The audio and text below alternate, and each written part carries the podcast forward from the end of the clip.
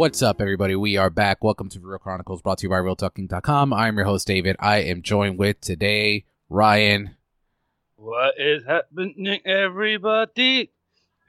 I, I yeah, good, good one, Ryan. I was like, I was wondering if your it was your headset, but good, good stuff. No, good I, stuff. I, I knew exactly what you were going for right away. and joining us for this very special Twin Peaks episode is JC. What's going on, bud? What's up? Happy to be here. You know how much I love this show. Yeah, so uh, today we're celebrating the 30th anniversary of Twin Peaks, a show that I had put off for about 10 years. And thanks to COVID and thanks to trying to find some new stuff and thanks to JC, I dived into this year and now I am borderline obsessed with. Yeah, Uh, you've seen it. I think you almost halfway through how many times I've rewatched it in one in literally like four months. So yeah, in four months I've watched it the whole series twice. So I I think you get a different perspective every time you watch it because it felt very very different the second time I watched it, and that's probably because I had to watch episodes ten through nineteen.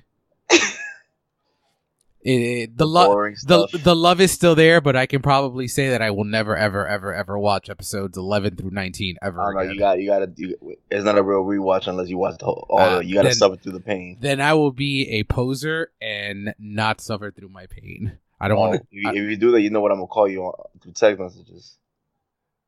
I, I I think you're a good cons- constituent that you won't do that. Uh, so before we get into Twin Peaks, and there is a lot to dive into, we're gonna get into some news of the week. Uh, I don't have that much, and by all means, if you guys have anything to add, feel free. So first news is I think we're gonna get JC. I think we're gonna get Ryan to watch his first Ari Aster film because Joaquin Phoenix is in talks to star in Ari Aster's next film. Beau is afraid. Um, this is really solid. I I can only imagine what the fuck Joaquin will do with this. Uh, JC thoughts. I mean, you know, like we've talked. You know how much I'm a big Joaquin Phoenix fan. Like from this generation of, or their generation of actor after Leo, he's my favorite actor, and just Ari Aster. um, Even though I wasn't the biggest fan of Midsommar, I do feel that it's not a terrible movie. Like it had great acting, had a lot of good stuff in it, but it's not as good as Hereditary. So him teaming up with Joaquin, I can only imagine is gonna be something very special. Yeah, and then Ryan. I'll check it out. um, I would definitely watch Hereditary and Midsommar before, uh, Okay. because I just need your mind to be prepared for what. Okay, got it. I mean, but you did Twin Peaks. You you're you're ready for anything now. Awesome. And then the other bit of news that I have is actually very timely because of everything that's going on with what we're covering today. So David Lynch is working on a new Netflix series called Wisteria. So Wisteria is a flower. So I have a theory and I'm going to throw it to JC first. I would it wouldn't shock me if this is a backdoor pilot a backdoor season 4 of Twin Peaks. Um, I mean, it would be messed up to Showtime because they said they were willing to do another season of Twin Peaks if David Lynch was all in.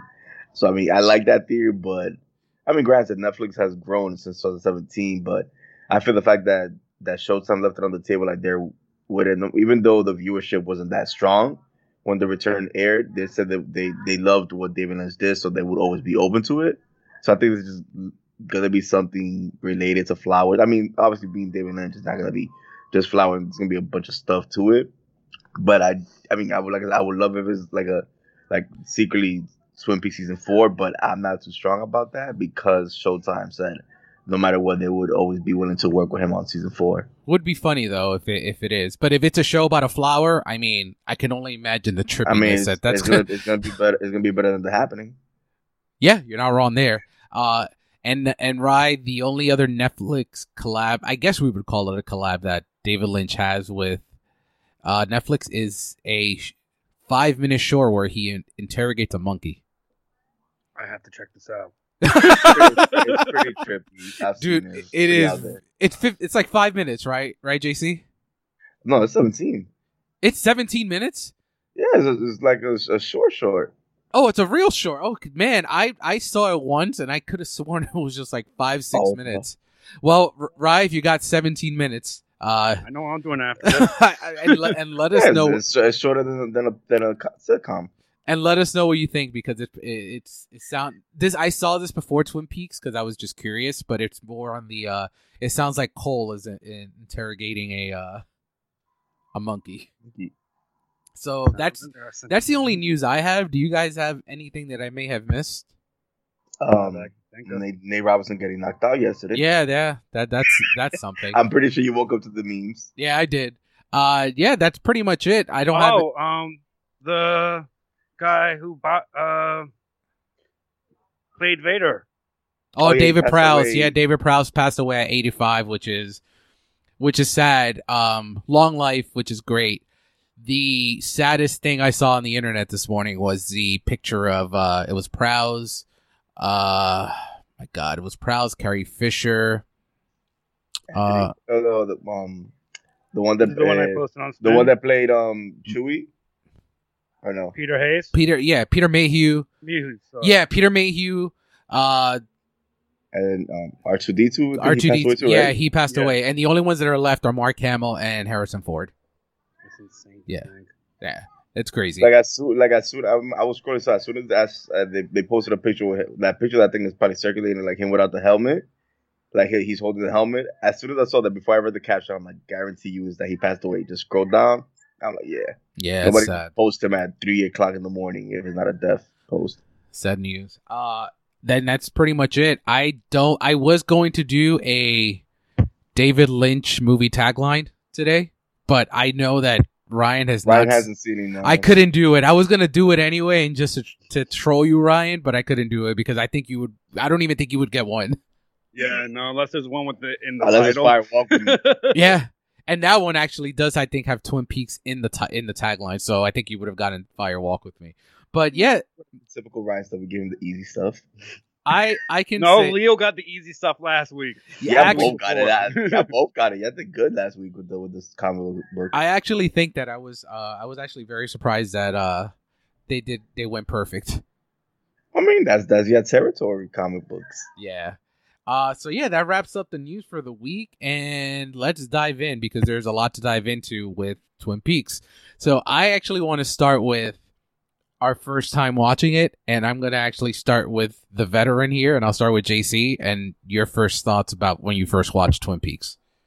Well, like I told you offline, I made the dumb mistake of watching the movie before.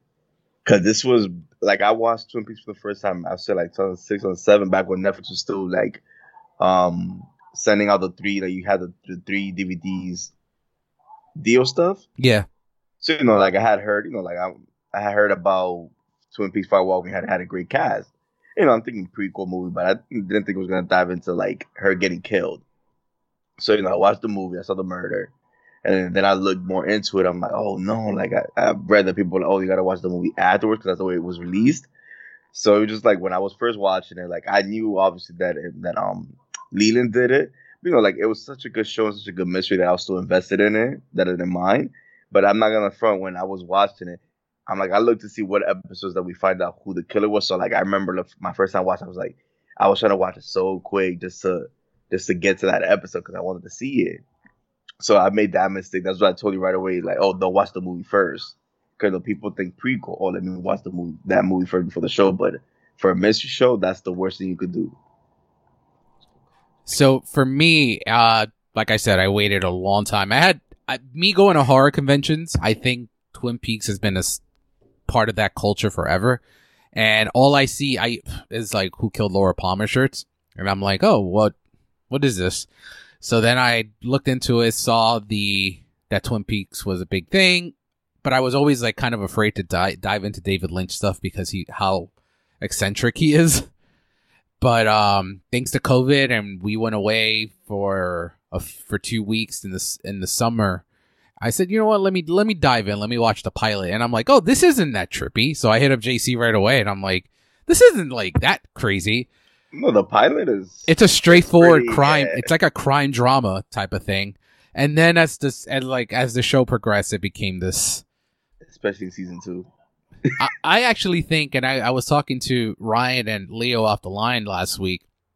I actually think season one and two aren't that bad with the res- retrospective of what you get in season three. I think Ryan, you said that too, right? Totally agree. Yeah. No, because remember, like to me, with season two is like episodes one through nine, great. Ten through eleven or whatever. Ten through twelve through twenty are the ones that are really bad. Like, but once it gets to the Twin Peaks, uh, Miss Twin Peaks, the last two episodes are really strong. No, When I it comes- mean, I mean to talk about the weirdness of it. Oh, Trippiness. oh, no, maybe, yeah. I mean, it's, it's trippy through all the whole time, but I don't think is like I said, it's just. I think it's accessible, but you just gotta be open to it. Because, like you said, Ryan, you I remember before Ryan started, you weren't sure if he was gonna be into it, but he was. He seemed like he was really into it. Yeah, I think Yeah, I got into it. you had a hard time with episodes after you, you find out who killed Laura, right? Oh yeah, I started falling asleep through the episodes. Not even gonna lie. Yeah, they they were they were pretty atrocious. you can tell that David Lynch left, but let's get into the production of it. Um, so in 19, in the 1980s, Mark Frost, who worked with David Lynch on the show, worked for three years as a writer for the television drama Hill Street Blues, and something tells me, JC, you've seen that show, right? No, I mean I've caught episodes it's on Hulu, but it's like because I, I usually try to like watch these old, you know, older shows, but I'm just like some of them I just can't get into. So like I've seen a few episodes, but I can't call myself an expert on it. Hmm. And then, following the success of The Elephant Man and Blue Velvet, Lynch was hired by Warner Brothers to direct a film about the life of Marilyn Monroe based on the best selling book Goddess. Lynch recalls being sort of interested. I love the idea of this woman in trouble, but I didn't know if I liked it being a real story.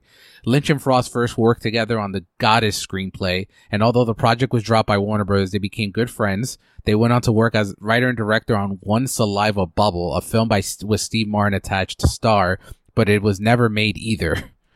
Uh, Lynch's agent Tony Krantz encouraged him to do a television show.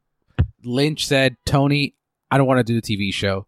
He took he took Lynch to Nibbler's restaurant in L.A. and said, "You should do a show about real life in America, your vision of America, the same way you demonstrated in Blue Velvet."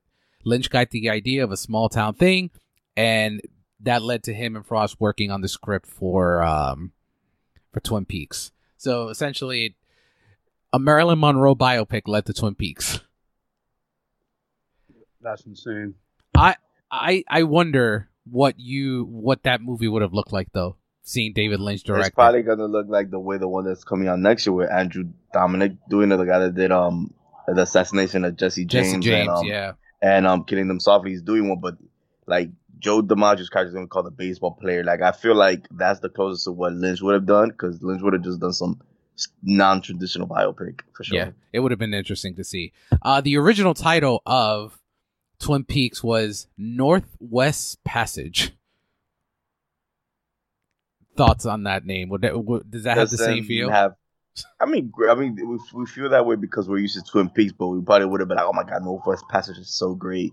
It just it, it's like something when you think of like when, when you hear like an actor that turned down an iconic role, you're like, "Oh, I can't picture nobody else." Like, yeah, that's because we've seen it. We're used to the name Twin Peaks, but I do get you. Like, Twin Peaks just sounds better than Northwest Passage. and I think because I think around the same. It's like easier on the ears. I think. agree, Yeah. and, and I think because I think it was around the same time we got that show Northern Exposure, right?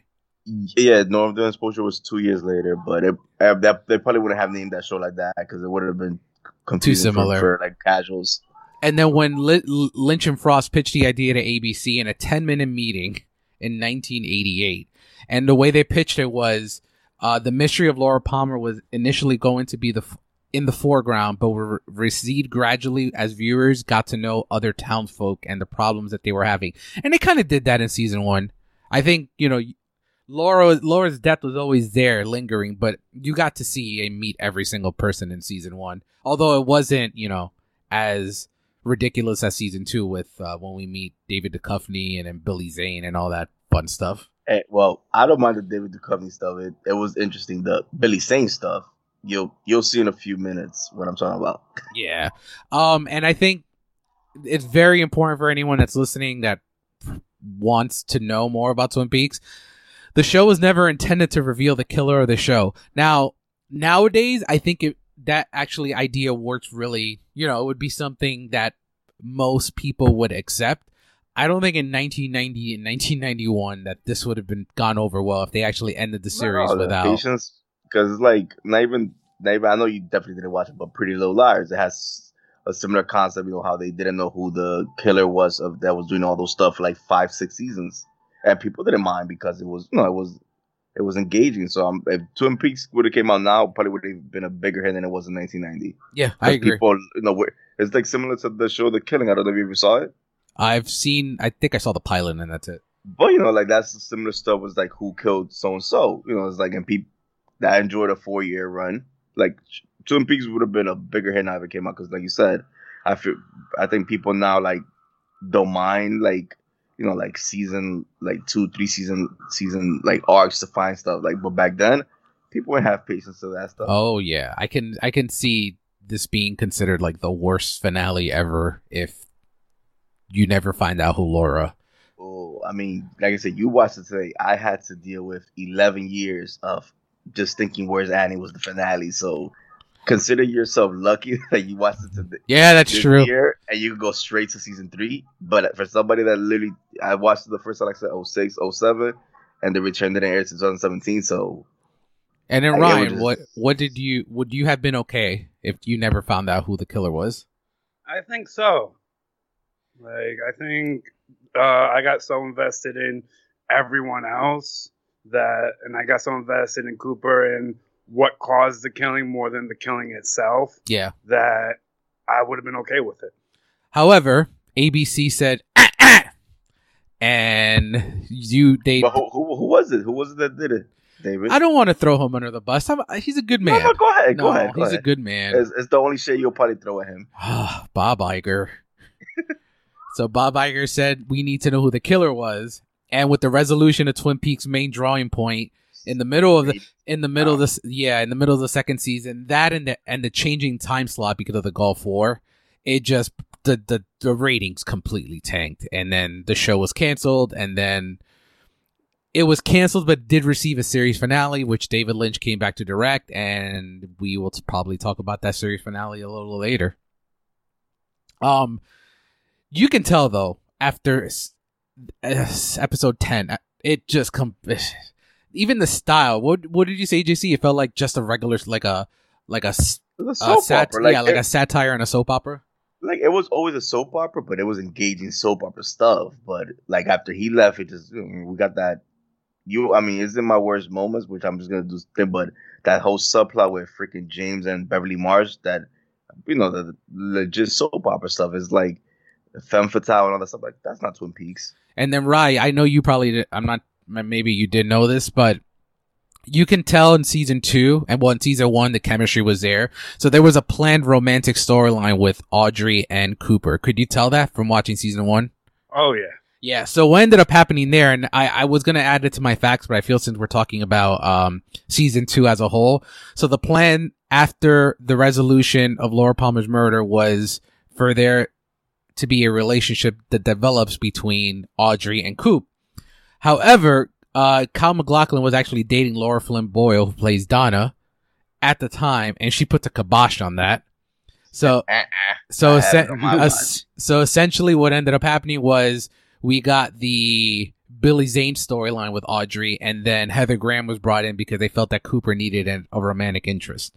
And then sh- um Sherilyn Fenn commented in in 2014 stating Boyle was mad started saying that his character oh no I'm sorry Boy Boyle was mad that my character was getting more attention so then Kyle started saying that his character shouldn't be with my character because it doesn't look good.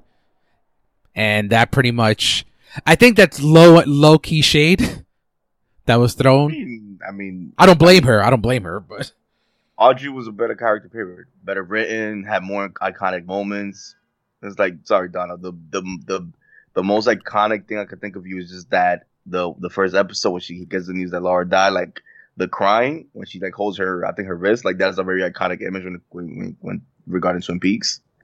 yeah, I actually think that when I first started watching the show, I thought I was really gonna like her because of that first episode. Like she was really, really good. They do they do who good, you know, because it's like you know like, but they really didn't go much with stuff, and then she starts dating Laura's side boo. Like, come on, I would just off the bat like that first episode, good stuff, but then it just became you know like I don't know. Even even uh, Maggie was was more interesting than her. Yeah, and season two became very she became unbearable for a lot of season two. Uh but yeah, some casting notes that I have here. So, due to budget constraints, Lynch intended to cast a local girl from Seattle as Laura Palmer, reportedly just to play a dead girl. The local girl ended up being Sheryl Lee, but no, uh, Lynch stated, but no one, not Mark, not me, not anyone had any idea that she could act or that she was going to be so powerful just being dead. And then while Lynch shot the home movie that James takes of Donna and Laura, he realized that Lee had something special. She did, she did do another scene, the video with Donna and the picnic, and it was that scene that did it. As a result, Sheryl Lee became a semi-regular addition to the cast, appearing as flashbacks of Laura and Maddie. I will say I do, and I'll get your thoughts on, on this in a second. I do like Maddie on the second watch a lot more. I think she's a much more deep, important character than I originally fell in the first round. Uh, JC, I'll start with you on that. I mean, I've always I always liked the character because it was interesting and like you know, as being a big Lynch fan, you know, I know that he he tends to have a a thing for duality, you know, like with Lost Highway, Mulholland Drive, and then Empire. So that I, I feel like that was such a great trademark of his. So like I was always fine with the character, and I and I did like what Lee did. So I'm glad that he was able to give her a second chance to like you know like be all up in that whole world instead of just being a dead body. Yeah, I agree. And he, he, he got lucky because he said like it was just he just thought it was she was gonna play a dead body and she turned out to be a phenomenal actress. Yeah, I agree. And then Ryan, what do you think of Maddie?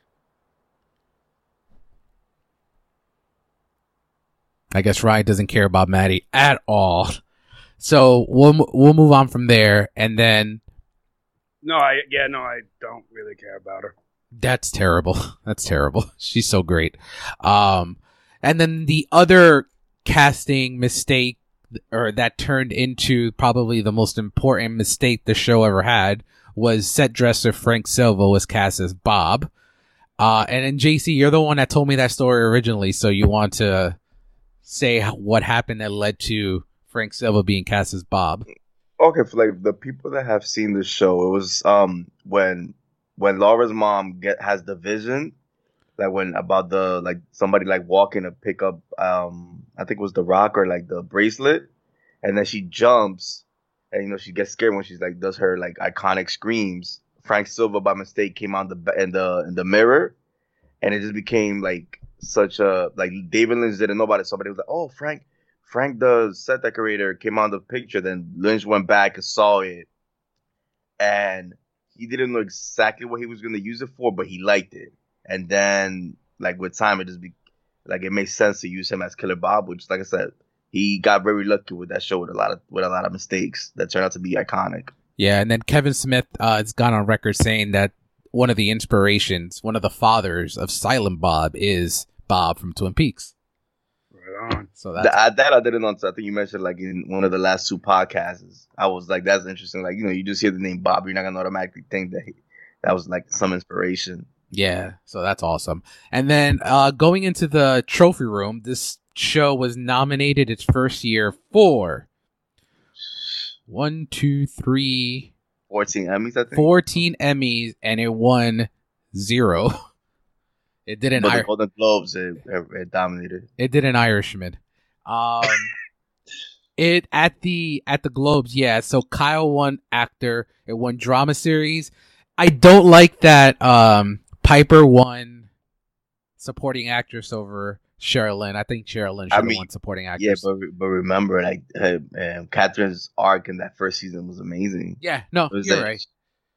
She did have a lot she's, a, to do. she's like a veteran and stuff like that. So you know, like sometimes the Golden Globes tend to go for a bigger name.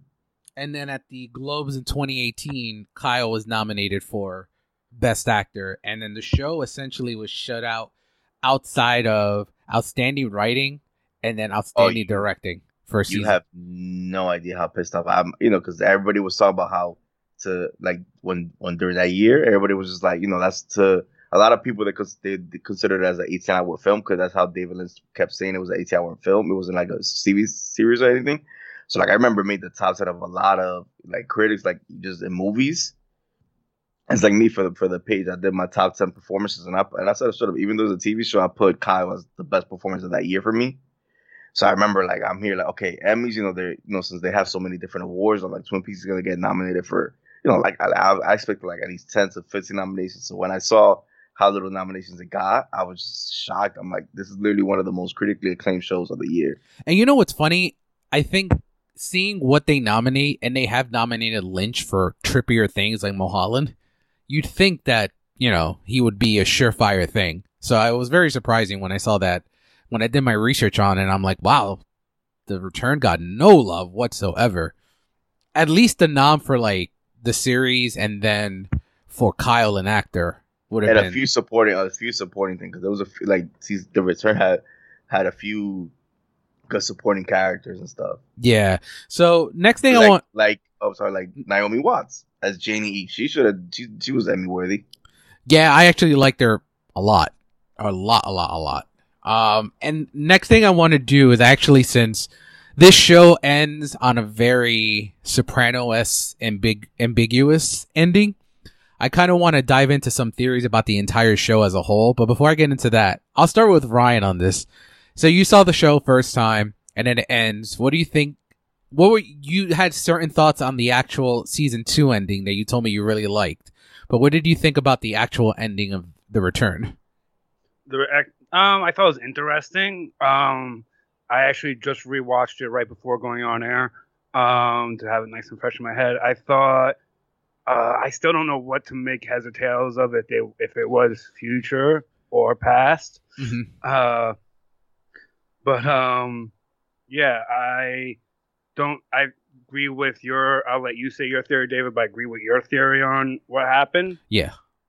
So for So yeah, yeah, so yeah, so for me, I I kind of feel that the reality was the Laura was saved and this alternate world is created, but when they get back to the house and you get to the point where you know she doesn't know she's Laura Palmer and you hear Sarah's voice whisper and then Laura has this face like of instant fear. Like I personally think everything that ever happened to Laura just came into her mind at that very moment and it was just like utter fear that led her to scream.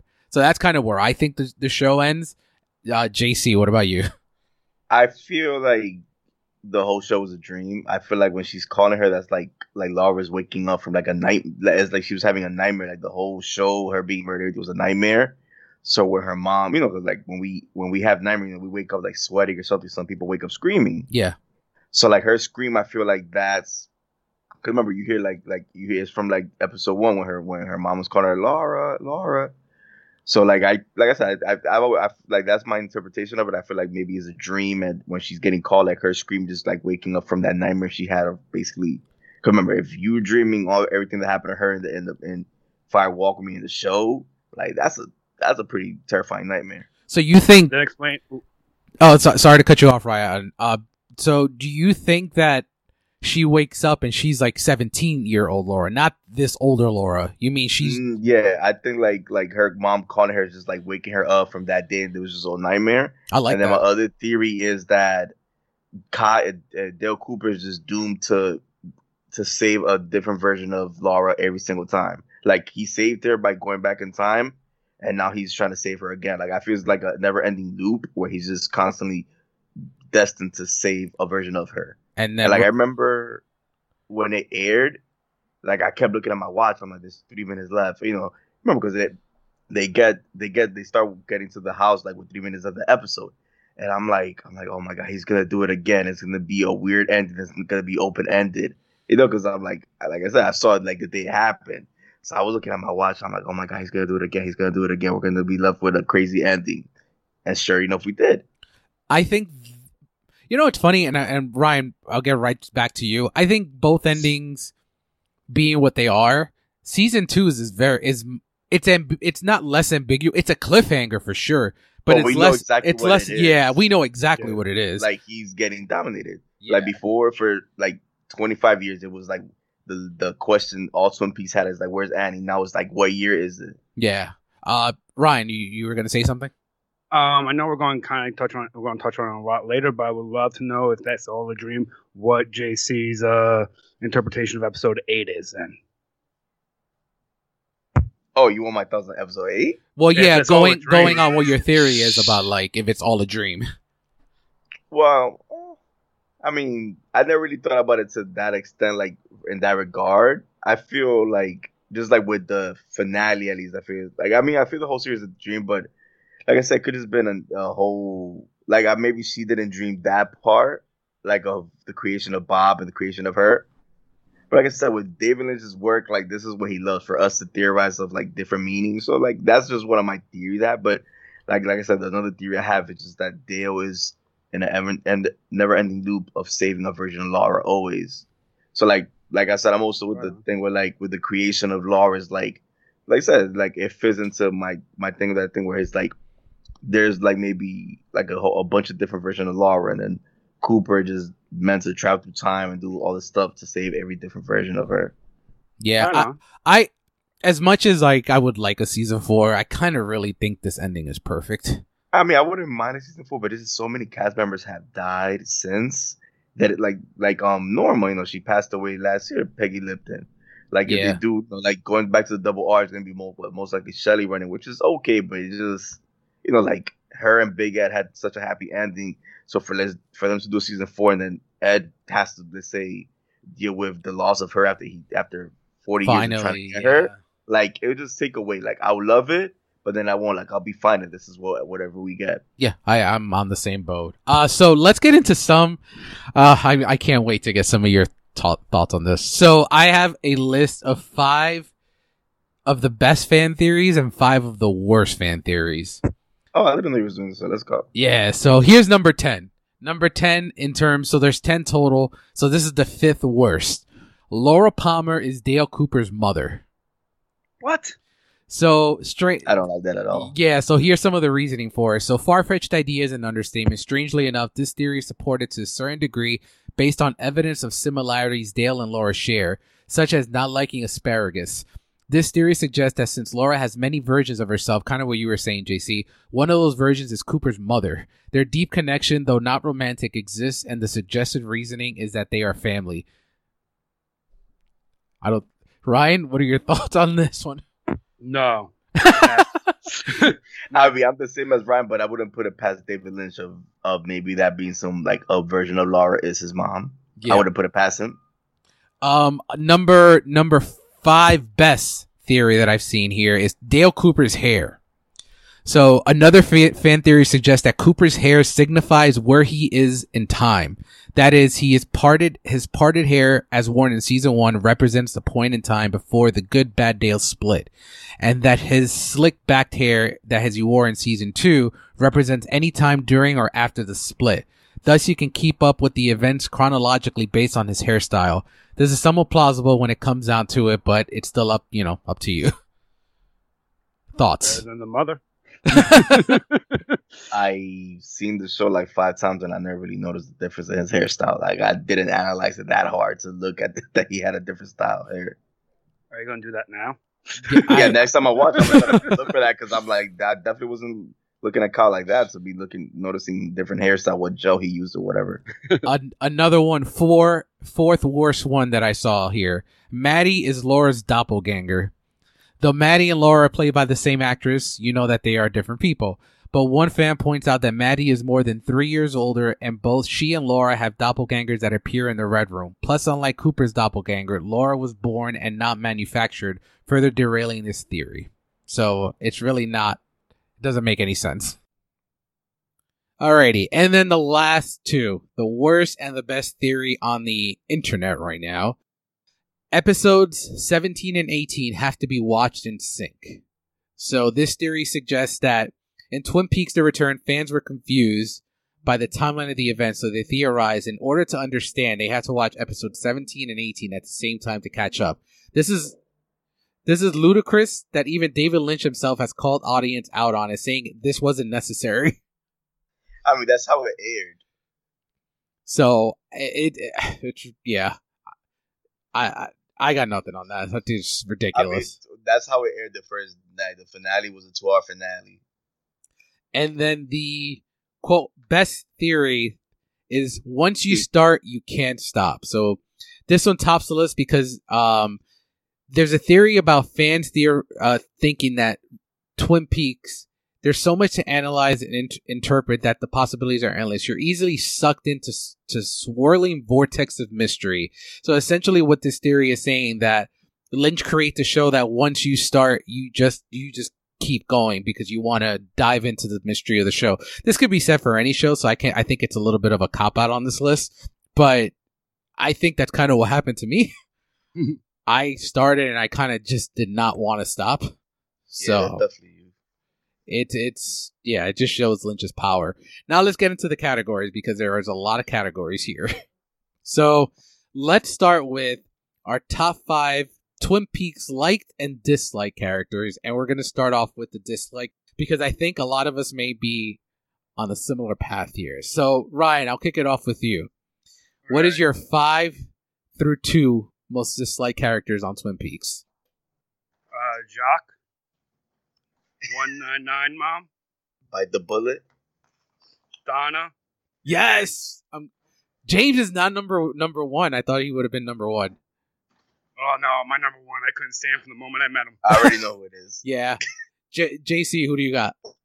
Well, I have two um honorable mentions. I have Billy Zane's character, which I can't even remember his name. Um, and Evelyn Marsh, the- the soap, the James soap opera side Yes. stuff. And then my number five is Nadine. My number four is Donna. My number three is Richard Horne because that dude just is a despicable person. And my number two is Leo. Okay. So I think we are kind of on the same boat here. So my number five is Donna.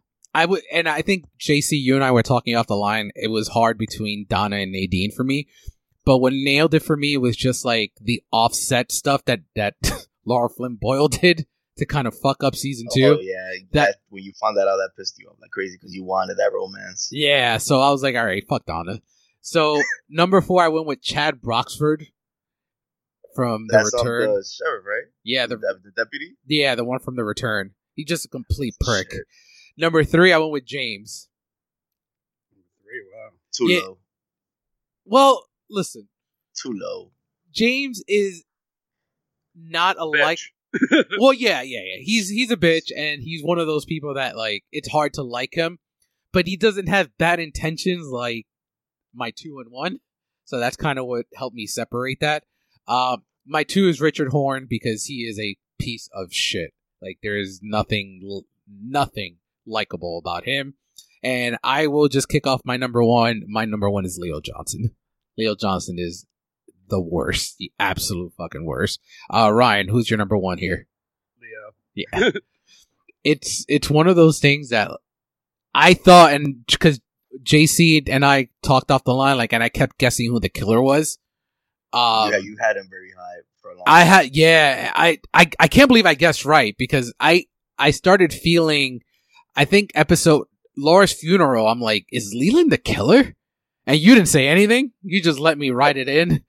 So I wasn't gonna spoil such. I wasn't gonna let you suffer what I suffered. Yeah, not that early. But Leo Johnson is just the he's such a terrible person. Absolute terrible person. But And- shout out to the guy who played Leland. I don't have Exactly, he was so list. good.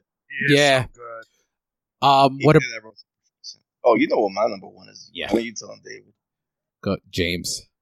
it's freaking just you. What it, it, there's nothing endearing about him to you?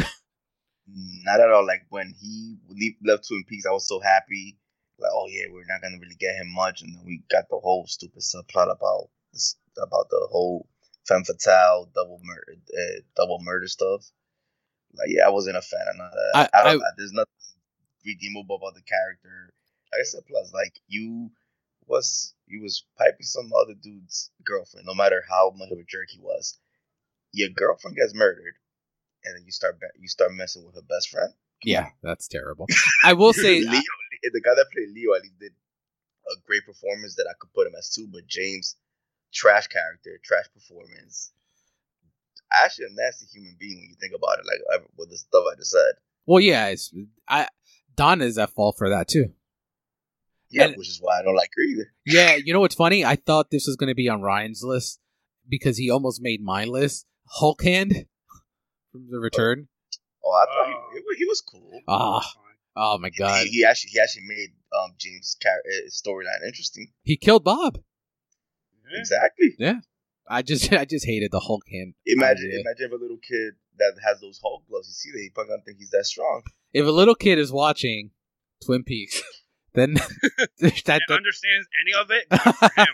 He has he has some parents that have good taste that's trying to teach him early. For sure. All right, so in terms of our like, I guess I'll kick it off this time. So I I couldn't decide. I did have an honorable mention with the log lady. I think she's awesome.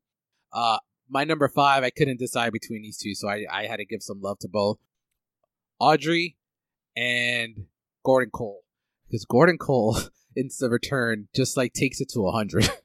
he is hilarious. I I I love him. I think one of my favorite moments with Cole is in season two when he's trying he's telling Cooper some secret stuff about some case or whatever, and then you hear he talks obviously talks so loud that you everyone in the police station is hearing him. It's it's it's such a good parallel. I love him.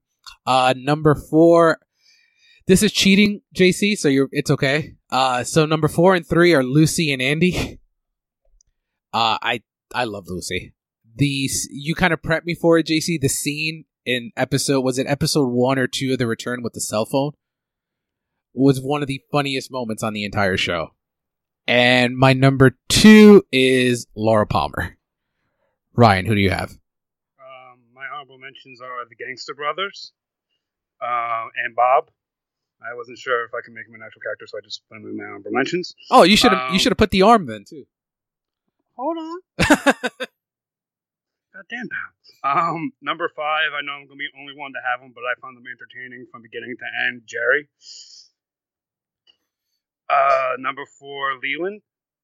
oh, nice. Number Nice. three, Audrey, and number two, the arm. What's your favorite part of the arm? Um, when he, I, ah, this is so hard. Everything, just like his mannerisms and the yeah, mystery behind him. I didn't like when he turned into a tree. That was I did not like that. so do The you know arm do you know why he turned into a tree? because he wouldn't come back. right? Yeah, yeah. Uh, I think JC, you, is there more to it or just that?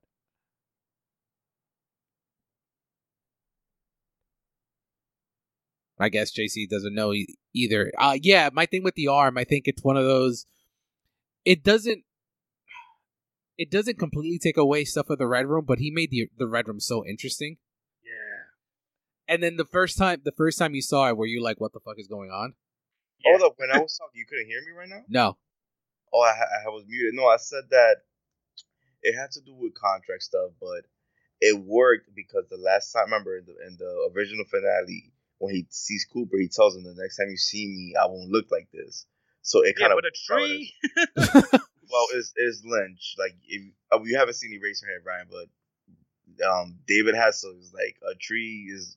He could have gone a lot of weird. He Yeah, gone a lot Very weird. tame. The tree was tame compared to some of the shit that he does. And I mean, look at da- David Bowie is a giant tea pe- tea kettle. It's So- like no, it's, I like I liked it because of what he said in the finale. Like, granted, it, it wasn't that wasn't the reason. It was just because him, um, Michael J. Anderson, I think his name is the the the arm.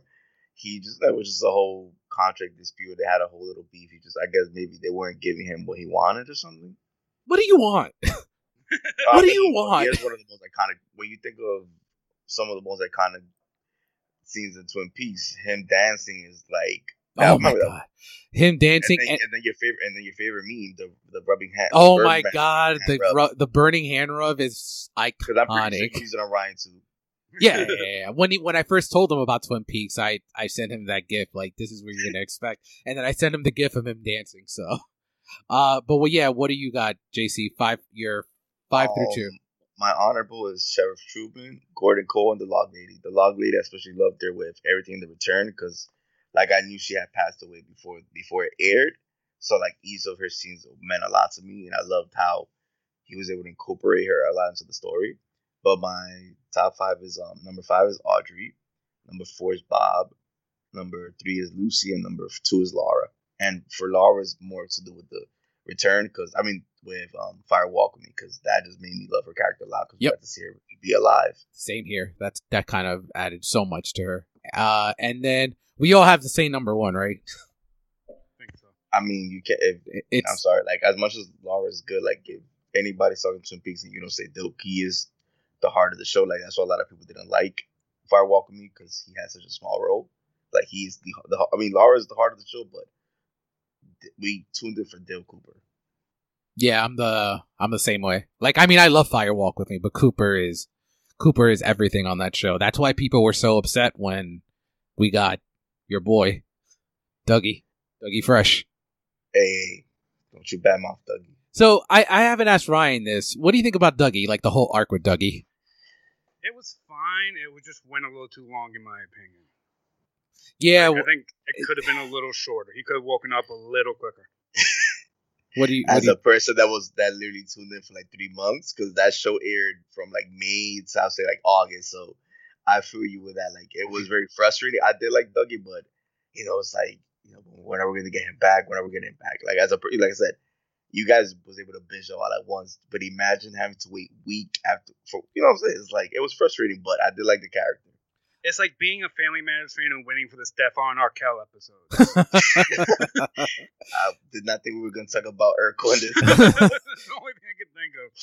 and I will say I've ne- I still don't love Dougie even on the rewatch. I like him more this time around, but I will say despite the fact that I, how I feel about him, his arc at the end his the end of his arc I really enjoy. Like that scene in the casino with him and Naomi Yeah. Watts and it's really and the score that's playing in the background is really really touching. And I'm glad that they did have a happy ending because that's that's someone that deserved it because the the OG Dougies have seemed like a piece of shit. oh, come on, we literally meet him fucking a hooker. Yeah. So, but yeah, Dale Cooper. I mean, Kyle MacLachlan is fantastic. I, I actually because I saw Twin Peaks so late, the first thing I saw of him was actually him as um Doing a blue velvet. No um on How I Met Your Mother, Oh yeah, the captain. the captain. Yeah, so he's really great in that. All right, cool. So moving on, top five tw- Twin Peak moments. So I'll kick it off with JC on this one. What is your five through two best Twin Peak moments? It's gonna be a little long. 'cause Remember, I told you I was gonna mention just a few worst moments real quick, but Yep. the "Just You" song. You know how I feel about the song when they when they came back in the return. I was pissed off because I'm like, one time was enough. Even though you feel that it was James, like one moment, whatever. Um, the soap opera subplot again, James, and then Nadine as a teenager. But then going into like my top five moments, I have like just honorable mentions, but I'll just mention it quick because you guys know what it is as soon as I say. But Audrey's dance was amazing. That's like iconic. The way they use that that theme is so great. Um, the House Annie finale, um, Big Ed and Norma getting their happy ending, Laura's murder, and um, the birth of Bob. But then my regular top five is Gotta Light because I love episode eight. Like I remember I was preparing Dave for like I think like at least a week. I'm like, yo, watch me get to episode eight. Watch. I mean, he, I know he did the same thing to you, Ryan, because he was curious what, what your take was. It. Mhm. But that's pretty much how I was with him. Like I just couldn't. I just I was curious because I know he loves Stanley Kubrick, and I'm like, he'll probably really dig this episode. Jenny I actually thought was gonna be more out of it, but she seemed fine with it. I'm But when shocked. Shocked she liked it. She didn't love it Uh, like me, but she she liked it, and No, I was I- shocked. I, I would take what she the reaction she gave because I thought she was gonna hate it, probably walk out. Uh, my number four is the return of Dale Cooper. Like as like as somebody that was watching it when it aired, like that scene, like when he when he um when he was like, "I am the FBI," like I smiled like a little kid. Um, number three, the arm dancing is one of the most iconic images of the show. And then number two, when Laura's body's found, like like just the score and it's like that was such a iconic image, just like um Sheryl Lee's face covered in the in the wrapping. Yeah, that's an that iconic shot. Uh, Ryan, what do you got? Wow, my list is going to suck compared to that. Sorry, Brian. It's uh, 11, uh, 13 years of this of loving this show. Because my honorable mention is Cotton Balls. I just get a kick out of that storyline. All the, the the Nadine stuff. yeah, I get a kick out Why of do you like that, man? I hate. I don't know. I laugh. It's like a like No, I mean little- it's, it's, it's, it's solid stuff. I just wouldn't put it at my top I five think- moments. Oh man, you know what the thing is? I I I guess the stuff with Nadine, I, I hate it more because of Big Ed. Like him and Norma should have been together forever. Yeah. So go ahead. um, number five, something appears in the box and kills the young duo. Oh, just- that was dope. That was dope. Yeah, it's that was dope. awesome way to start off the return. I think like it was like a, such a. It was like it was like yeah, this is not the same Twin Peaks. exactly.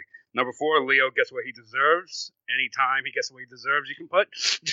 The Windom Earle stuff, I loved it. Um, number three, meeting Diane in person. That was so Yeah. dope. I like that a lot. I was I was gonna have that. And number two, got a light. Oh, So I actually have Got a Light as an honorable mention, so I feel bad that it's not higher I'm up. surprised that Ryan is the only one that had it as. Oh no, I had it number five. Yeah. I'm surprised that Ryan had it higher than me. So I do have a few hon- mentions. You kind of mentioned most of them, but the ones that you didn't mention, uh, when we meet Wally. Oh my god, I, I was gonna talk about, but I've completely forgot it. The road is my dharma. So, what do you think of that when you meet Andy and, and Lucy's kid, right? Perfect casting. Yeah, I agree. Um, do you know who he's imitating there? Nah. Marlon Brando.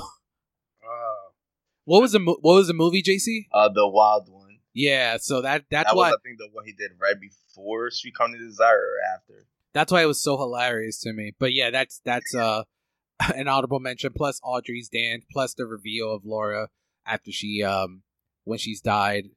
Uh, but my five through my five through two, and I guess I'll just do my my one right here. I have Yeah. uh the atomic explosion theater sequence. So I kind of have the birth of Bob and birth of Laura Palmer kind of crunched The- the- together. Same episode. It's okay. Yeah, like that.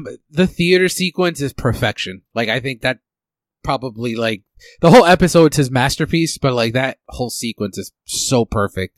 Um, number four, the final moment of the series where Sarah whispers, uh, Laura followed by the scream, and then you know we talked about more in depth before. Number three, Laura's death, actual death in Fire Walk with Me. So you kind of set me up for that, JC. Like, yeah, I, was telling you, it was like it's it's something like for people it's a little too much. For me, like it's, it's it was too much, but I didn't. Like I said, we me and you see so many movies that we've seen crazier stuff. Yeah, I, I think it's perfect, and the cinematography in that scene Yeah. is fantastic. My number two is kind of another poor, uh, um, poor Sheryl Lee. Uh, so the reveal of Leland Palmer possessed by Bob as the killer, and then he kills Maddie. Oh my god, that that that that that, that whole like three four minute sequence, like when you get the when you get Sarah like crawling, and then the camera just pans with the the slowness. Was so perfect. I love the fact that they alternate, that Lynch alternates between Leland and Bob. Like you're able to see, like I think oh, he, you know the is it is it part of your trivia what he did with that episode or no? I know, but you so you can say it.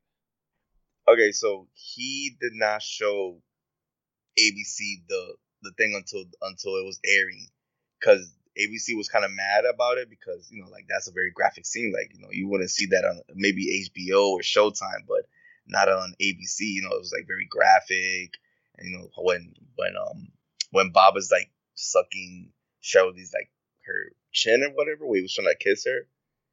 You know, it's just like remember, like for 1991, like that was a very graphic scene. So he Lynch on purpose, he didn't show them until he didn't like give them like a test screening of it. So when they aired it, and they like eh, granted it wasn't didn't cause so much controversy, but pretty much if if ABC had seen it beforehand, they would have told they would have cut it some stuff and tamed it down a bit, which would have taken away from its impact Yeah, because that scene is incredible. and violent. Yeah, Ryan, what do you got? Uh, for my number one, Oh, or JC, Uh, did you? JC, actually, no. Yeah, go number one. Right. the introduction of the Red Room, just uh, so trippy and weird. I loved it. Yep. So good. So good. Well, what do you got, JC? Oh, the the Bob reveal and pretty much everything I said when you mentioned it, it was just like that scene to me. Like I said, I knew it was happening because, like I said, I saw the movie beforehand, but it didn't take away from that impact. Like it's such a violent scene, beautiful the way he, the lighting of it, just like you said, the the going back from Leland to Bob, and this is the way it ends with him just like shoving, like basically reminded me of Once Upon a Time in Hollywood when Brad Pitt's like hitting the girl's face Yes. Less it was granted that he only did it one time, but it was just like a perfect way to end it because it was like I think the score that was being used, and then when as soon as he hit it, just everything just went quiet, and then it went to the next scene. Yeah, I loved it. And then my number one is actually the death of Leland Palmer. I thought that scene in the jail cell was Amazing so amazing, amazing work. And I, I'm shocked that he didn't get at least a supporting Em- Emmy nomination Emmy for that because that performance is so great. Uh, and I just love the heartbreak. Like he realized at that moment, he finally realizes What what, he he, did. and it's so heartbreaking. And I think that coinciding with the episode before, that's why I have it at one and two. Is kind of like that's kind of the end of Twin Peaks as we know it until the finale and then the return. So it's it's perfect. Uh, and then l- finishing up before we get into our facts, our top ten best of Twin Peaks. So for here, we could do episodes. We could do ha- you know have fun with this. I had a good time with this. Um, I'll start with Rye. What's your ten through two? I did episodes purely because that's what I thought. Honestly, That's fine. Um, number ten, uh, season nine episode. I mean, season two, episode nine. Sorry, uh, uh, arbitrary law. Bob is outed. Number nine, season three, episode one. My log has a message for you. Yes. Great way to bring back the show. Number eight, season two, episode seven, Lonely Souls. The killer is revealed. Number seven, Walk with Me. I Walk with Me. Mhm. He said through Solo. two, right? Yep. Number six, season one, episode one. Such a great pilot, such a great introduction to the show. Number five, season one, episode one, Zen or the skill to catch a killer. Jerry and the Red Room are introduced. Just that was the reasons I love it. um, number four, the series finale. What is your name? Such, you know, we talked a lot about it already. Um, season two, episode twenty-two, Beyond Life and Death, the OG finale. And number two, season three, episode 16, Cooper wakes up and Audrey's fate's revealed. No Yes. knock at no door, no. So I still can't believe that was her fate. yeah, I was actually going to ask you because we There's didn't so really many dive theories into it. that. So do you think I, I know JC and I have talked about it, so I'll go to you, Rye. So do you think she's institutionalized? Yeah, no, it, it looks exactly like a like a room Yeah. now. Is that what you think, JC too? Yeah, which is like like she's. I feel like when when she runs to him, that's like when she wakes up from like probably one of her days that maybe whatever pills they're giving her. Because I think, because I think they mentioned it in like one of the those years and stuff like that. They mentioned how how after after everything that happened to her, like she had a lot of psychotic episodes. I think it was something like that. Well, yeah, because I mean, she. I thought she died in season yeah, that's what we two. all thought because of, because of the explosion, Yeah, and and then we found out she basically got raped. and that's man. This is just like this is what angers me. I guess seeing her fate, and I get why Lynch did what he did. It is what it is. I'm not really upset at him for doing that, but it just shows like where her character could have gone if everyone just played. their part. Yeah, it, it's just ridiculous. It's so I, ridiculous. I, li- I like the fact that she was able to get her her to do all these dances again. Like I remember when I watched I was watching the episode because remember we had like three episodes of her just arguing about wanting to go to the roadhouse. So I'm glad she got at least one. Like you say, James' moment is just doing just you. Like I'm glad she got her moment because if all we got, let's say the episode would have ended with her and Charlie just getting to the bar, we don't see her again. I would have been so pissed off. So I'm glad that we got the moment of her just feeling young again.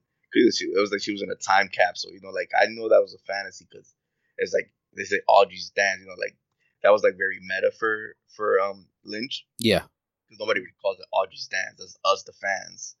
So like I had a, like as soon as it's Audrey's dance and everybody just moves away, I had a feeling it was like some weird Lynchian stuff. So I like I like when she runs to him and then we just see her like she's like in this white room, pretty much psych- psychotic and probably going. I'd rather coma or something. Like I hate the fact that it was against her, like because I think she was such a strong female character that to take her down, like I think it, it almost takes her down a peg, and that's coming from me. Well, I mean, Um, I mean, remember she got basically raped and got a demon Sure. child put into her, so it's like that. We can only imagine what she went through the 25 years before. yeah. I mean, if you and if you look at it, the women in Twin Peaks don't have great endings because uh Annie. Do you know what her fate is? Rye? Did you look into No. that? So she and It's JC, yeah, it's sad stuff. So they released a book. Mark Frost released a book in twenty. Was it seventeen when the final dossier came out, or twenty eighteen? Yeah, no, no. Um, hold up.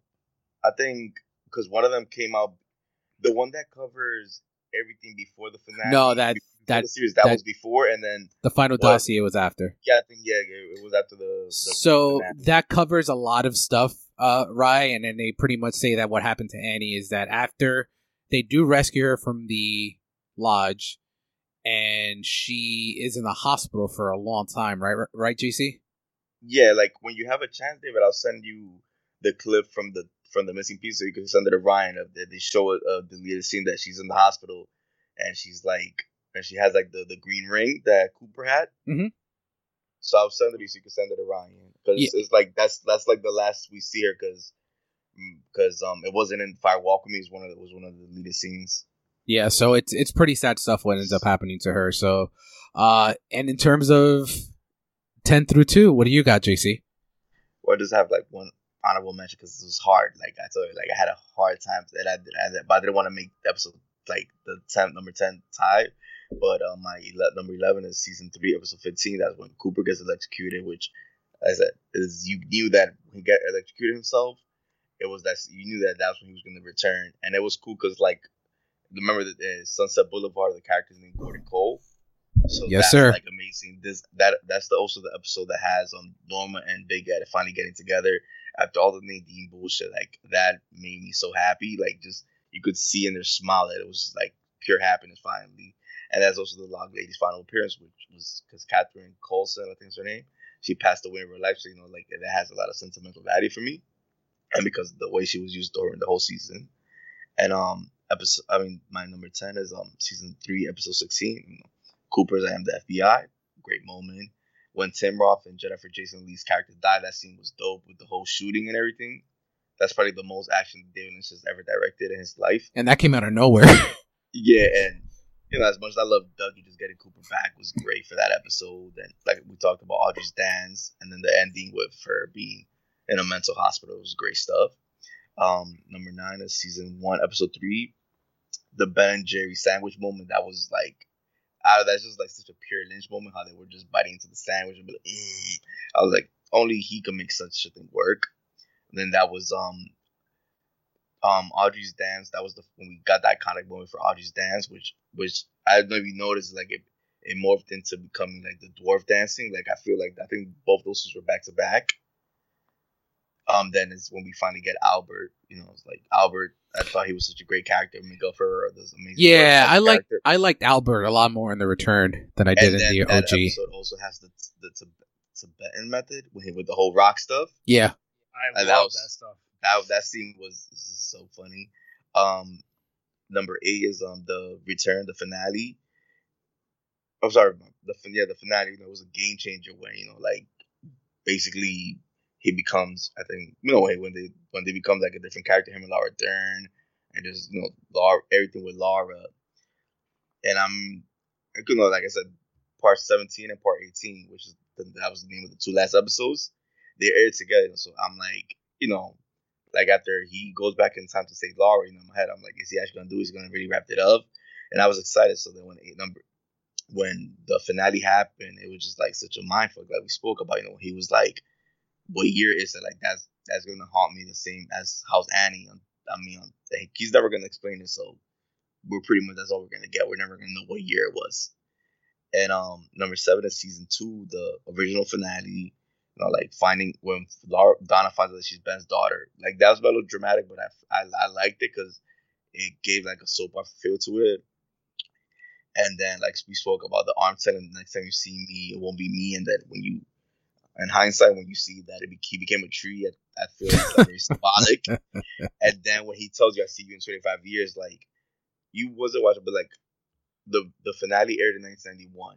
25 years later was so 2016 it was supposed the show was supposed to air in 2016, so it would have been exactly 25 years later. But something happened where like David Lynch was not gonna do it, and with all the backtracking and everything, and it ended up coming out 2017.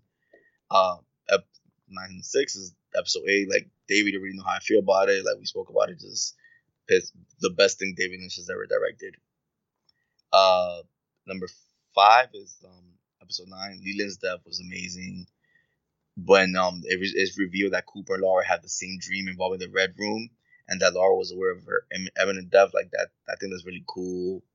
When Catherine reveals herself to Ben, like I know a lot of people don't like the whole when she's like the Chinese person, Mhm. but I just thought that whole subplot was cool. Um, the, when reading reading how um a lot of the cast members had no had no idea it was Piper Laurie because Laura David Evans didn't want them to know.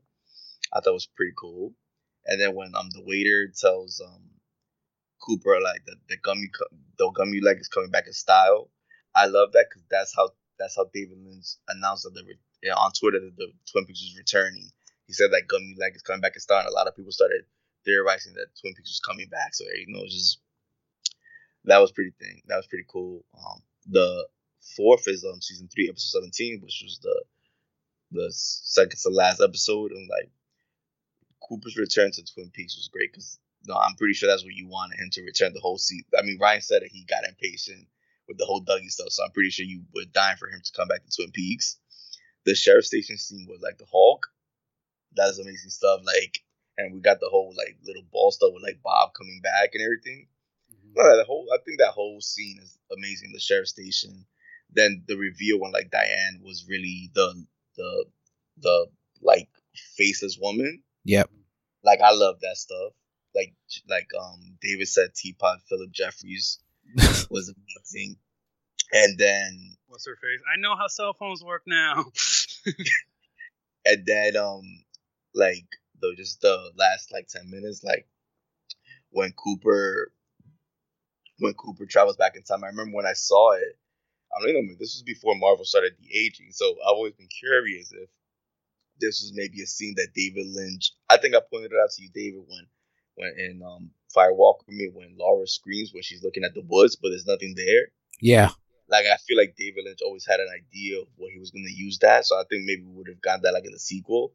Mm-hmm. So I was. I don't know if like maybe he filmed this scene and he just like because remember Sheryl Lee looks pretty young in that scene. Very. Like I said, this was before the age started having. So I've always been curious, like did he de-age her or or did he actually shoot that? And then just I loved it when um when Laura's like, "You're the man of my, you're the man that I've seen in my dreams and stuff like that." Like, and then the scores playing through that whole scene is like amazing. It's crazy because it's like when when um Sarah's trying to smash the picture, and then only the gra- only the glass is like she couldn't, she can't break, only the glass keeps breaking, but the picture doesn't. So it's like that she could never like, you know, like basically get rid of Laura. Yeah. And my three is um episode seven. You know, the like everything we spoke about it is just like the Bob reveal, uh, Maggie's death, Matt, so Maddie's death, and then even though it's not a subplot I like, but it's the first episode we get Nadine as a teenager, which just I felt like that was like the show was going off the rails. And then number two, just Fire Me, just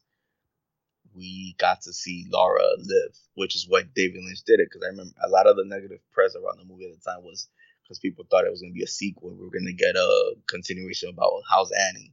So I like the fact that you know we heard this all this talk about how Laura's was, was and that this, this and that's that scene in that movie that starts at the double R oh, with her and Donna. Oh, oh, oh my sorry. god! when then she's kind of like testing uh Donna to see what if she's down. And then and then share and then um Laura's like, okay, let's go. And then it just hits to the score and they're in another location. My God, it's so good. But yeah, that's my number two. Fire Walk me just like like I said, I, I love the movie for a lot of stuff. The main stuff I love is just which is what Lynch why Lynch did it. He just loved this character. He he, he got to see her live, you know, because like Sheryl Lee did such great work as as Maddie. So just to see her actually, I don't know, we got to really it pieced a lot of things together. Like we got to see, like you said, David, you love the you love like you love the scene where Leland like he starts crying when he's dying. You know, when he realized everything he did Fire Walk when he showed us the stuff that he did to her, how he basically used to go into her room and rape her and everything. Yeah.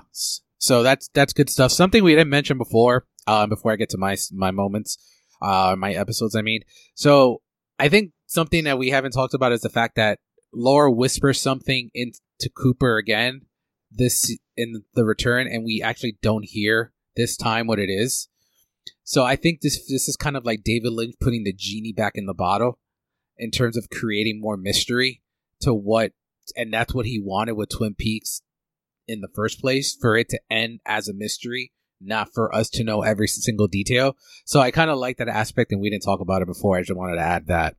Uh so yeah for me I went with number 10 I have the season 2 uh coma episode 2 so there's Cooper talk uh talking history of Twin Peaks with Agent Rosenfield while, bar- while Barbershop Quartet sings behind them. There's more of the log lady. There's Ronette recognizing the drawing of Bob, and then the incredible sequence where Maddie having visions of Bob climbing over the couch to attack her. Oh yeah, that's That's really really solid. Uh, number terrifying. number nine, season one, episode eight, the season finale, uh, the last evening. Uh, everything about that kind of brings us closer to what we want to know regarding Laura's killer, and um, which I do, I do think has an anticlimactic ending when Cooper gets shot when we find out who shoots him. Josie. Oh, I was I- surprised had her in, in the in the worst character. she's very forgettable to me. But that scene, her death was crazy when, when she gets unlocked in the wood. yeah, it. It's pretty creative stuff for 1991. Uh, number eight, season one, episode three. Pretty much the same thing you guys have said. The first time we meet the arm, uh, and the first time we see the red room. Uh, season two, episode twenty-two, Beyond Life and Death, the original series finale with how's Annie, and I um, I kind of did. I didn't expect that. You, you didn't prep me for it, JC. You just said, you know, I'm curious to what your thoughts are, but it's such a Lynch move. Yeah, because I like I wasn't trying to like I was trying to leave like a lot for you for you to discover a lot of the stuff. Um, for number number six, season two, episode seven, Lonely Souls. When we first find out what Laura's killer. Uh, number five, The Return. at part seventeen, The Past Dictates the Future. You guys kind of like spoke all about this, so there's not much more for me to add there. S- number four, season two, episode nine, Arbitrary Law, with uh, Leland, Leland and Bob's confession, where uh, Leland dies. Number three, season one, episode one, Traces to Nowhere, the pilot. I have it very high because they're. It's. I think it's one of the best pilots of all time. I don't Yeah, I remember you told me you because you I remember you you watched it before I woke up. So I remember when, I, I remember you sent me the picture. You started watching and your reaction for I wasn't expecting because like I was always iffy on whether you would like Twin Peaks because I try to recommend that show to other people, but you know because it's an older show, you know some people can't really get into it. So I was really surprised that you loved the pilot the way you did. Yeah, I mean, my favorite show of all time is I Love Lucy, a black and white show from the fifties. So yeah, well that's different. That's like something we grew up with. Like when you're trying to watch a show like from 30 years before for the first time as an adult, it's kind of harder. I think I think that was the the time that I really dived into older because that same week I started watching Cheers for the first time. So it was like old old. Did you like Cheers? Yeah, loved it. It was. Pre- I didn't finish it because it's like ninety seven seasons, but uh, No, yeah, it's a long show. I Yeah. but it's it's fun stuff. And then number two is uh Twin Peaks Fire Walk with Me. I think that is. I I I guess I already know what your number one is. oh yeah yeah um yeah. So I mean with with Fire Walk with Me, you kind of nailed everything, JC. In terms of we see Laura live, it's that performance is incredible.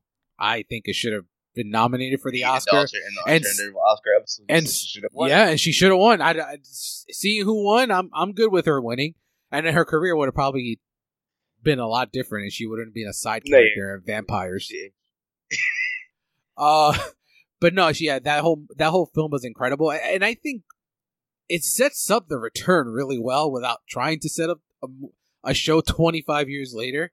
But uh, I'll dive into a little bit of why that may be in, in the fun facts. But the movie as a whole, I understand at the time why it got the negative feedback that it did. But I think the movie is incredible. It's one of my favorite Lynch uh, works. Uh, and I'll do my number one because I think Ryan, you have the same number one as me, don't you? Yes, I do. And I can't believe it was. So, I I can't believe it was so low for you, JC.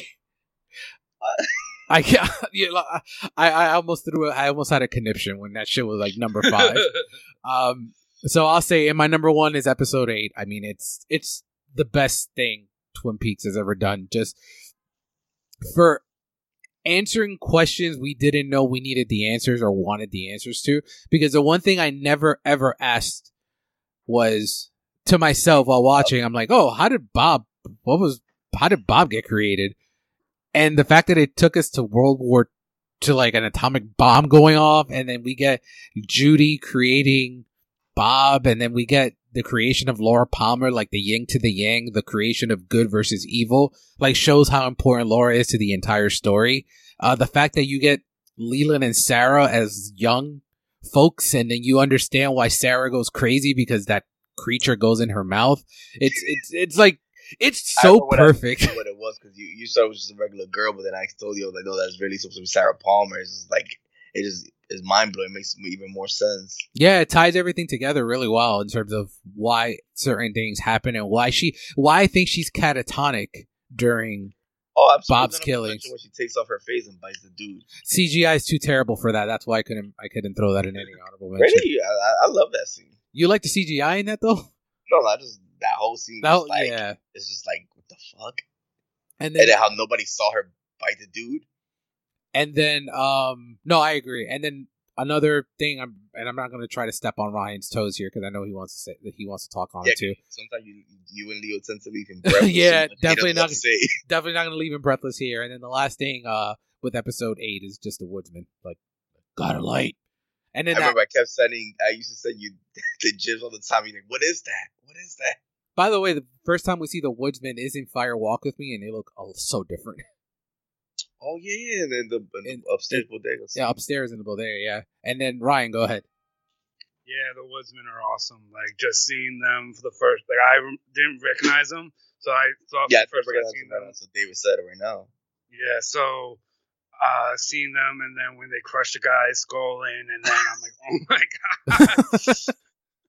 yeah, that's my takeaway. And then, yeah, the, the, the, at the radio when he's when, he, when he's talking about the well and the water, like yeah. just Abraham Lincoln. Well, is the water drink from it or something like that? And you know that's an Abraham Lincoln impersonator, right? The guy that Yeah, plays that, him. that's why that's why I made that joke because I'm like even when I watched it, I'm like he, he looks like Abe, Yeah. Yeah, that was awesome. And then what's your number one, JC? the pilot. Oh, of course. everything, everything you said is just like is one of the greatest pilots of all time. Like let's say the show hadn't gotten picked up and that's all it was. Like I said, me being a super David Lynch fan, I would have discovered it anyways. Like if let's say Twin Peaks never got picked up, I would have found a way to find this pilot, which in itself still would have been a pretty solid, pretty amazing stuff. But I'm glad we got the show and everything else. Yeah, I got to piece together. But even if it was his own thing, I still would have put it. I would have put it very high into my rankings of David Lynch work. And you know what we never talked about? Baby David Lynch and Fire Walk with Me. David. Oh, his his son. The no, the the oh my god, I forgot her name. The the older lady. The one that Laura goes to visit and gives her food Oh, and then Chalfont. Chalfont and the little boy that's Oh, baby did, you tell, did you tell him the little trivia when it connected to the finale or no? No, uh Ryan, do you know how it connects go ahead. JC, do Okay, your you, thing. you remember when you see you, you rewatched the finale, right? Yeah.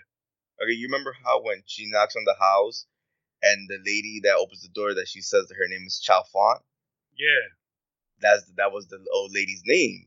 That's right. It's like a small Easter egg, and it was another cool thing about it is that's actually the lady that lives in the house. Yeah, that's her house.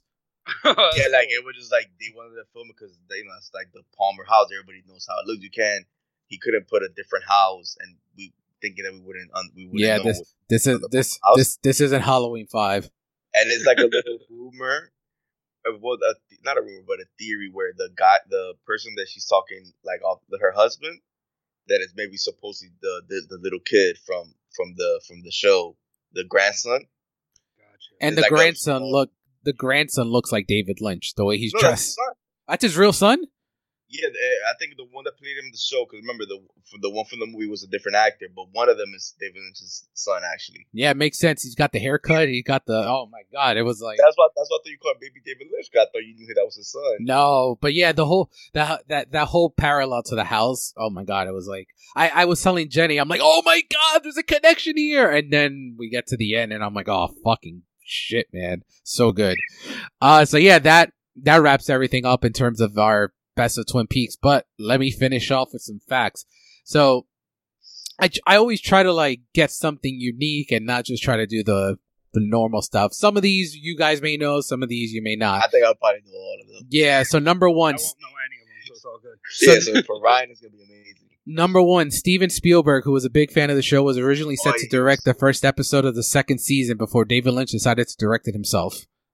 Which I'm perfectly fine with because it's like Dave. That was some of the, his best work on the show, but it would have been interesting to see because maybe, maybe like getting Spielberg attached with oh you know big big name directors want to work. You know maybe we got something special here. I guess Bob Iger didn't realize how special it was. He's made up for it since then. uh, no, has he really? Yeah. Imagine how much more Twin Peaks we could have gotten. Like at least four or five seasons. I think people will think he made up for it with Marvel and Star Wars. I'm talking in, in, in regards, well, obviously, but I was in regards to Twin Peaks, it kind of messes up for a bit. Oh no, of course. Uh, number two, the series was presented with a time frame of roughly one day per episode in the manner of a soap opera, kind of what you how we spoke about earlier. Consequently, the first two seasons take place in the month following the discovery of Laura of the body of Laura Palmer. Uh, number three, this one is you told me, JC, and uh, Ryan. I know you don't know this. So there were plans to spin off Audrey's character into her own series, but the production never began. That series turned into 2001's Mulholland Drive. Which was actually supposed to be a TV show. You knew that or no? Did you? Yeah, yeah. So, and if you watch Mulholland Drive with that eye of who, because Naomi Watts is supposed to be Audrey, Audrey. right? Yeah. So Like, if you yeah, watch, she, that she went to Hollywood trying to be, make it in, make it as an actress. and it makes sense. And then, um, uh, Fenn has said in an interview, I think this is all the way back to 1997 about the spinoff. David was talking about Mulholland about Mulholland Drive, and this was before the movie came out. Uh, he talked about like Audrey goes Hollywood. She's driving along Mulholland in the convertible car, but it didn't end up happening. Uh, number four, the pattern of the floor in the Black Lodge is an enlarged version of the pattern on the floor of the lobby of Henry's house in Eraserhead. You know how I feel about Erasers. I wouldn't have even known. That's probably one I didn't could care less about watching Eraser ever again. Number five, there was a 1991 Twin Peaks calendar that Hallmark refused to release due to Sherilyn Fenn's appearance in Playboy. Which she I did, she I- hot back in the day. yeah, I didn't know. I didn't know she was in Playboy until I started doing these facts. Um, number six, each episode of Twin Peaks was written sequentially. This allowed the overall pilot to gather momentum as it progressed, but allowed for the organic process of adding new elements as the writers thought of them, which is good. I don't know why shows don't do this more often because it allows things to, you know, if characters, if people start loving certain characters more, they can actually just, you know, write them a little differently. That's Yeah. I mean, I look at How I Met Your Mother as a perfect example. Um, David Lynch, we talked about um, Sunset Boulevard before. So Lynch plays himself the character of Gordon Cole, who is named after a minor character in Sunset Boulevard. Uh, Lynch has acknowledged as a major influence in his filmography, most notably in similar, similarly to naming Sunset uh, Mulholland Drive. Uh, number eight, even though they knew from the beginning that it was uh, who it was, Mark Frost and David Lynch have stated that they had no intention to ever reveal who killed Laura Palmer, but the network forced them to do it. So we we knew that. But when they finally told Ray Wise that it was Leland, the actor got really upset about it because he was hoping that it wouldn't be him. One reason that he was upset to be the killer was that he had a young daughter at the time of filming, so the idea that his character was revealed to have murdered his only child uh, affected him. Uh, number nine. Uh, let me. S- According to writer Robert Engels, he and Da- David Lynch originally conceived this film as the first in a series of films exploring the mythology of the Black Lodge, and I'm talking about Fire Walk with Me. Uh, to that effect, the two inserted the two inserted four characters as outs with uh, with which to continue the story: Agent Dale Cooper, Agent Philip Jeffries, Major Garland Briggs, and Agent Chester Desmond. So pretty much the sequels are going to follow those characters, and we didn't get that. So I, because the audience couldn't just accept what Lynch was giving them. I mean, it got didn't he get us a booed out of Cannes? yeah, well. well, Compos, everything. There was a bunch. There's a lot of like classic movies that's that's known to get booed. Yeah. Um, originally announced for the production shortly after the cancellation of the of the film, uh, it was shelved when several key members of the cast, notably Lara Flynn Boyle, Sherilyn Fenn, and Kyle MacLachlan, declined to participate. What do you know why Boyle said no? J- JC? Nah, Yeah, near do I. You know, she's too busy being the villain in the, in the worst Men in Black movie. oh my god, Um, that I, that one was so bad. Yeah, and then to the last couple here, we we've talked about here on our horror podcast. Qu- Quentin Tarantino's opinion is kind of weird, don't you think? Like on movies. Yeah, Uh, I mean, don't get me wrong, I like Crawl, but that's definitely not a top three movie of last year. Yeah, so QT said in a 1992 interview, after I saw Twin Peaks Fire Walk with Me at Cannes, David Lynch had disappeared so far up his ass that I have no desire to see another David Lynch movie until I hear something different. And you know, I loved him. I loved him. So, Yeah. I remember when when it comes to Tarantino, he, you know, he's such a huge cinephile. He takes a lot of things personal.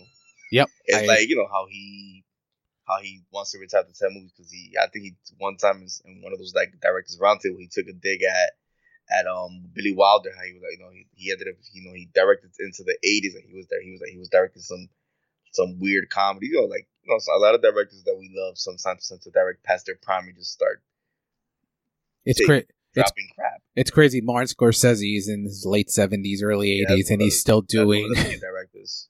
That's crazy. Uh, and we mentioned, I mentioned the planned trilogy. So the second film in that trilogy was actually supposed to resolve the cliffhanger of the show, with the focus being on the doppelgangers and the Black Lodge. So we were going to get, if people were patient, we were going to get that. Yeah, like I, I, am when I read that, I'm like, I wish we would have got to it because I love that. Oh, we being you, we, we all three of us, we love Fire Walk Me. Like I would have loved to have seen two other movies. Agreed. Uh, last last four, uh, four here. The the return was originally set for nine episodes, but was later doubled to eighteen. Do you think that Dougie would have been accepted better if it was only nine episodes, JC? Um, no, still because it, it still would have. It's just people.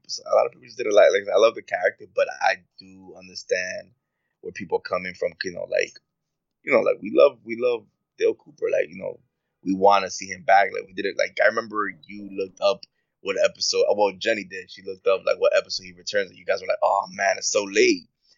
But like I so I, I understand the argument that people have. It's like you know, like you want, you know, after waiting so long, you want more Dale Cooper, not having Dale Cooper just for the last two episodes. Yeah. Ryan, thoughts? You think it would have helped? I think it would have helped tremendously. I think because it would have just been a nice little tight nip. Like my favorite season, season one, and I think one of the reasons is is because it's a nice little tight season. Eight episodes, yeah. Yeah. So I think if that were translated to season three, and I think that's what hurts season two is how is all those extended episodes. Um, and if it was to translate to season three, especially with Dougie, I think it would have helped a lot. Yeah, I agree. I think this is one of those shows that I think suffered from being 22 episodes in the season two. Well, I feel like if David, if we hadn't discovered who Laura was so early into the season, we would have had my like let's say we would have discovered who was the killer like in episode fifteen or sixteen. Yeah. It's the fact that we got the killer, which was the main focus, and a lot of what came after was just so bad. Like I feel like if all the if David Lynch has just stuck with the show, and so many of the episodes were strong, we probably wouldn't have complained about the length. Yeah, just because so much crap happened. Agreed. Uh, next one, Lara Flynn Boyle was offered to return as Donna and she refused in the return. I mean, unless she was doing Wayne's World, there was no reason why she should have returned. Yeah. For the return? No, oh, the ret- I think sorry, I thought it was some Fire Walk Me because No. she got replaced. No. so Fire So, I don't even know why. She probably thought she was too big for that, even though she hasn't done shit in so long. yep.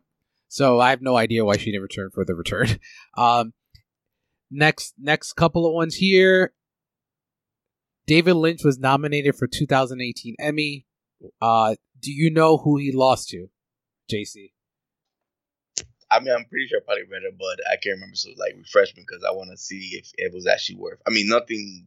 No, I don't think any TV director did better than Episode Eight, but So he, it? he was nominated for directing. He lost to Ryan Murphy for the pi- for the first episode of the Versace.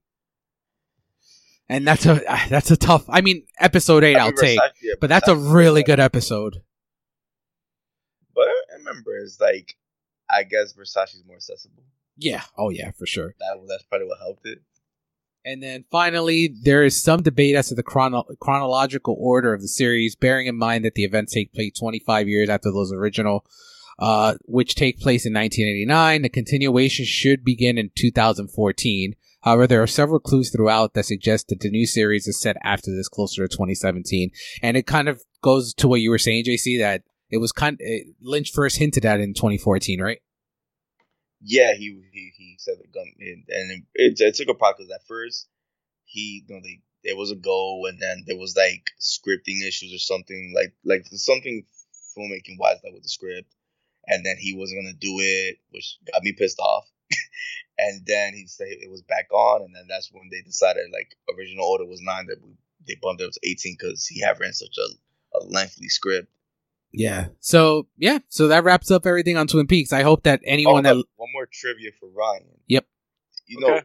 Mark Frost is the guy that created the show with David Lynch. Do you know what comic book movie he wrote? I feel like I do, but I can't think of it off the top of my head. Okay, I'll give you. Is an iconic team, and they have never been done justice in film. Fantastic Four. Yep. Which one? He wrote he wrote both of them, the Fantastic Four and then Rise of Silver Surfer. Oh my god. exactly. when I found that out, I'm like, Jesus, like he really does work better with with David Lynch. Seriously. Everything else he's done by himself is trash. For sure. I I- enjoyed the 2000. Of course you do, right? Well, I Of mean, course you do. I mean, it's it's decent, but I mean, I mean, compared to what we got with Fan Four Stick, like I, obviously, I, I think we all take 2005 over it, but you know that that's what I'm happy with Kevin Feige because I feel like he's finally gonna do that justice. Oh yeah. For sure. I, I I'm down for David Lynch, Mark Frost, Fantastic Four. That'd be weird. He probably he probably would even want to show the powers. Absolutely. I, I and just seeing Ben Grimm's origin would have been like through David Lynch's eyes would be wonderful. But yeah, that wraps everything up. Uh, for those that have not seen Twin Peaks and decided to listen today, definitely check it out on Netflix season one and two. Uh, HBO Max has Fire Walk with Me and Showtime has The Return. So it is very accessible on streaming right now. Thanks guys for joining us. Next week, we're going to d- dig into another David, David Fincher with his latest release, Mank. Until then, see you at the movies.